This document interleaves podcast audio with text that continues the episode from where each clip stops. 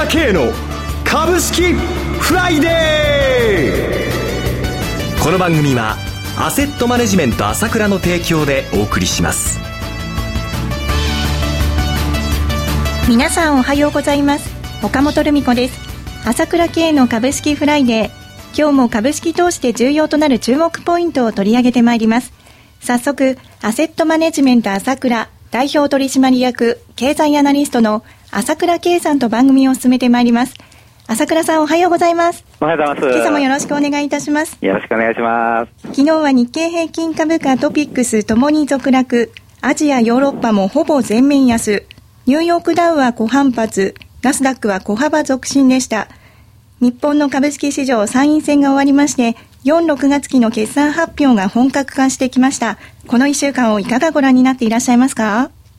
そうですね、少しまあ踊り場模様っていうか、選挙が終わって、ちょっと材料がなくなっちゃってね、はい、そうですね、えー、それでまあ、ちょっと一服っていうようなムードでしょうかね。商いも薄いですよね。そうですね、これもずっと続いていることなんですけれどもね、えー、まあ、ちょうど衆議院選挙が終わって、った昨年の暮れですか、はい、やっぱりちょっとこう、なぎみたいな状況がありまして、えー、えー、選挙終わってから、まああ、90円、90円、200円って上がったんですけど、その後ちょっとこう、あ120円、90円って下がったことがあったんですけれどもね、はい、そこから急激にぼーっと年末に向けて日経平均が上がってきましたけども、はい、今回、まあ、やはり決算もね、キャノンの決算とか、新越科学の決算とかね、はい、若干こう、少し、えー、まあ、思ったほどなってないなというような感じで、少し水差されたんですけれども、はい、やはり、アメリカの株も非常に好調。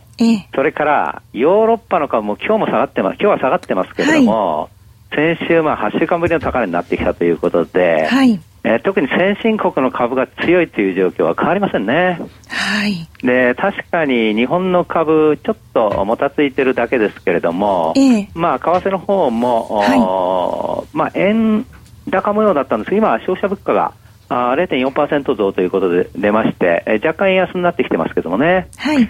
まあ、やはりこの新値を取る前にエネルギーを貯めてるということで、はい、えー、ここで若干押してからあお盆に向けて新値に向かっていくというところじゃないでしょうかね。なるほど。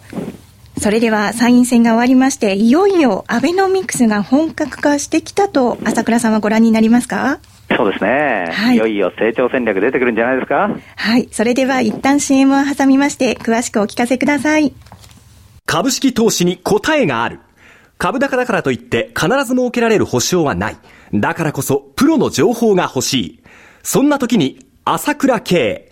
経済予測のプロ、朝倉慶の情報は、アセットマネジメント朝倉のウェブサイトで、日々無料でリアルタイム配信中。迷ったら朝倉慶。キーワード、朝倉慶で検索を。アセットマネジメント朝倉は、証券取引、金銭有価証券の予託貸付行為は行っておりません。また、情報提供する金融商品のお取引では、相場変動などにより損失を生じる恐れがあります。取引説明書、契約締結前交付書面などを十分にお読みいただき、ご理解の上お取引ください。金融商品仲介業者登録、関東財務局長、金中第605号。朝倉さん、では、本格的にアベノミクスが動き出すということで、今朝も日経新聞の一面で、国家戦略特区で追加規制緩和を検討する主な項目が掲載されていましたが、この辺はいかがでしょうか？そうですね、まさにその通りで、えー、えー、そもそも外国人投資家だけが買ってるで、はい、まあ相場なんですね。本当に個人はまた売ってしまってるという現状なんですけれども、えー要はこの主力の外国人投資家がどんどんどんどん買い進めてるわけですが、はい、彼らが当然注目しているのは、アベノミクス第3の矢ですよね。第3の矢、ね、の金融緩和もなされている。えーはい、それから第2の矢の財政出動もなされた。一番難しいのがこの第3の矢、構造改革なわけですよ。はい、これが一体できるのかできないのかということなんですけれども、えー、選挙でやはり勝ったということは大きくて、はい、要はこれで過半数、衆院、参議院ともに取ったわけですから、ねじれが解消されましたもんね。その通りです。まさにねじれ解消で、はい、要は憲法改正以外は何でもできるわけですよね。はい。今までいろんな問題を、まあ、ある程度封印してたというところはあるわけです。はい、例えば雇用の問題もそうですよね。そうです、ね、もう人を簡単に切れるようになってしまうっていうのは、企業にとってはいいんだけどもね、えー、その人気のない政策ですよね。はい。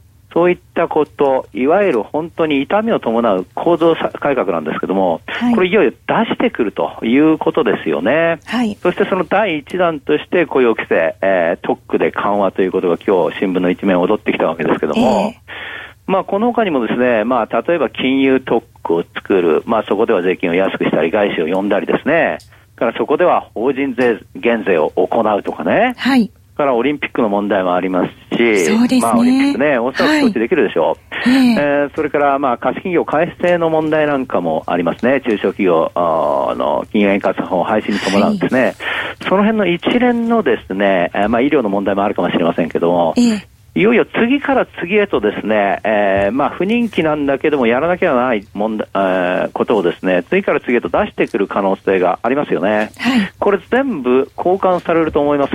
はい。はい。えー、その中で外国人愛さらに、えー、深まってくるんではないかなという感じはしていますよね。えー、はい。まあ、それからですね、はい、えー、やはり今ですね、世界のお金がですね、はい、圧倒的に株に流れてきてるという現状はあるわけですよね。なるほど。それでは一旦 CM を挟みまして、今世界的にお金の流れが日米に集まってきているというところ、具体的に詳しく伺ってまいりたいと思います。今、朝倉慶が熱い。その鋭い分析力で注目を集める経済予測のプロ、朝倉慶が代表を務めるアセットマネジメント朝倉では、日々の株式情報を無料でリアルタイム配信中。アベノミクスで上昇した株式相場、投資家はここからどう対処すべきか。迷ったら朝倉慶。キーワード朝倉慶で検索を。アセットマネジメント朝倉は、証券取引、金銭有価証券の予託貸付行為は行っておりません。また、情報提供する金融商品のお取引では、相場変動などにより損失を生じる恐れがあります。取引説明書、契約締結前交付書面などを十分にお読みいただき、ご理解の上お取引ください。金融商品仲介業者登録、関東財務局長、金中第605号。朝倉さん、引き続き、この世界的にお金の流れが日米に集まってきているということですが、具体的に詳しくお聞かせください。まあ、まあ、日米欧の特に株式市場なんですけれどもね、はい、私は中国の問題もお話したことがありました、えー、外国人投資家が日本株を買っている、アメリカの株も欧州の株も買っている、はい、彼らが決して中国の問題を楽観視しているわけではないと思いますよ。はい、それでも、えー、株を買ってくるんですね。はい。ポイントはここなんですよ。はい、で、どういうことかというとですね、はい、今日のは、くしくも日経の一面にまたね、出てるのがね、ええ、三大銀行国債2割圧縮ということで、日本の都銀が、はい、いよいよ三菱 UFJ まで含めて、国債を売り始めてるわけですよね。はい。ねえー、これはですね、何も日本ということじゃなくて、一つの世界的な流れでもあるわけなんですよ。要は、え国債を売るという流れですね。はい。もともとこの中心地であるアメリカで起こってきてるわけですよ。国債を売るという流れが。はい。っていうのは、米国債の金利はね、ええ、1.6%だったわけだ、5月の初めは。それが2ヶ月も経たないうちに、2.75まで跳ねたわけですよ。価格にすれば相当下げたわけですね。はい。で、債券をやってる投資家ファンドっていうのは6月はもう大損してるわけなんですね。はい。えー、で、それらの金というのはどこに行くかということなんですけれども、えー、世界で一番安全な資産が米国債じゃないですか、はい、今までの観点から言えば。はい。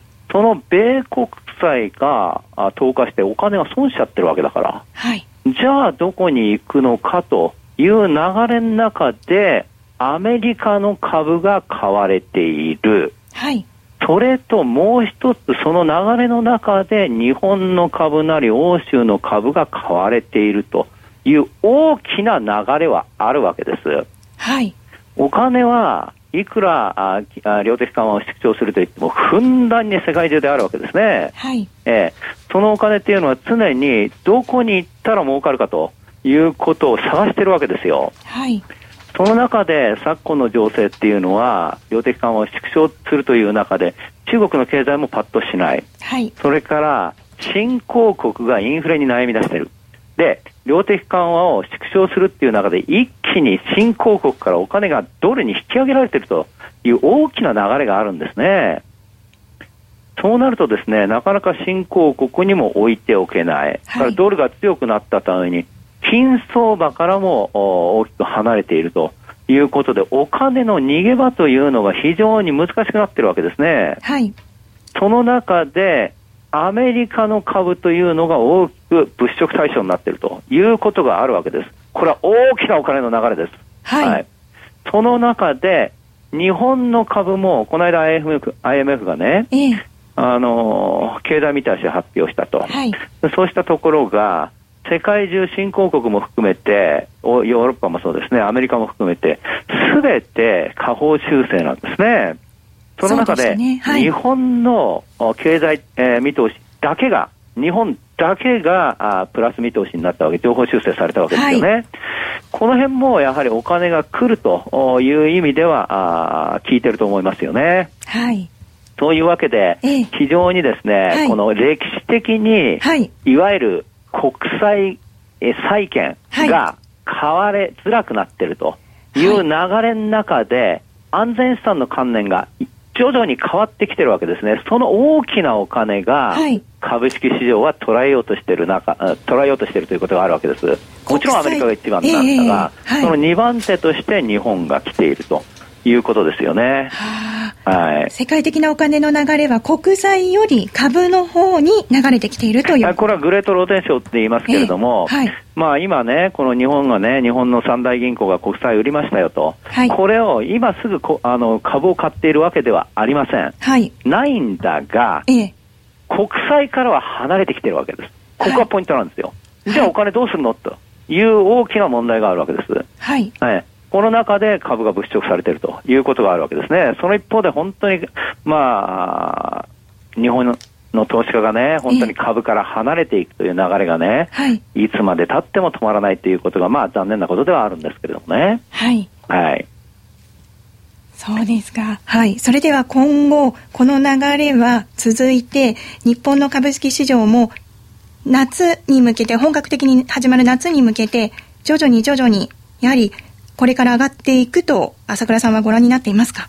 私が言ってるように、大きい変動はかなり大きいと思うんですよ。はい、今言ったようにですね、株がなくなっちゃうほど外国人投資家が買買ってきてる。っていうことは株が薄いんですね。薄くなってくるわけですね。はい、その中では、この間もそうですけども、ちょっとした材料でもものすごく動くわけです。はい、これ私何度も言ってますけれども、上下動があるのはやむを得ない。上下動がありすぎてしまうので、かえってこういうふうに上がってくると、まあ、やれやれ売りが出ちゃうということはあるんだが、はい、最終的にはこの相場は相当大きな上昇の流れにあると。いうことだと思うんですね。わかりました、はい。朝倉さんありがとうございました。ありがとうございました。お話は、アセットマネジメント朝倉代表取締役経済アナリストの朝倉圭さんでした。私、朝倉圭が代表を務めますアセットマネジメント朝倉では、SBI 証券の口座開設用も行っています。週2回、無料でこの番組は、アセットマネジメント朝倉の提供でお送りしました。最終的な投資判断は、皆様ご自身でなさってください。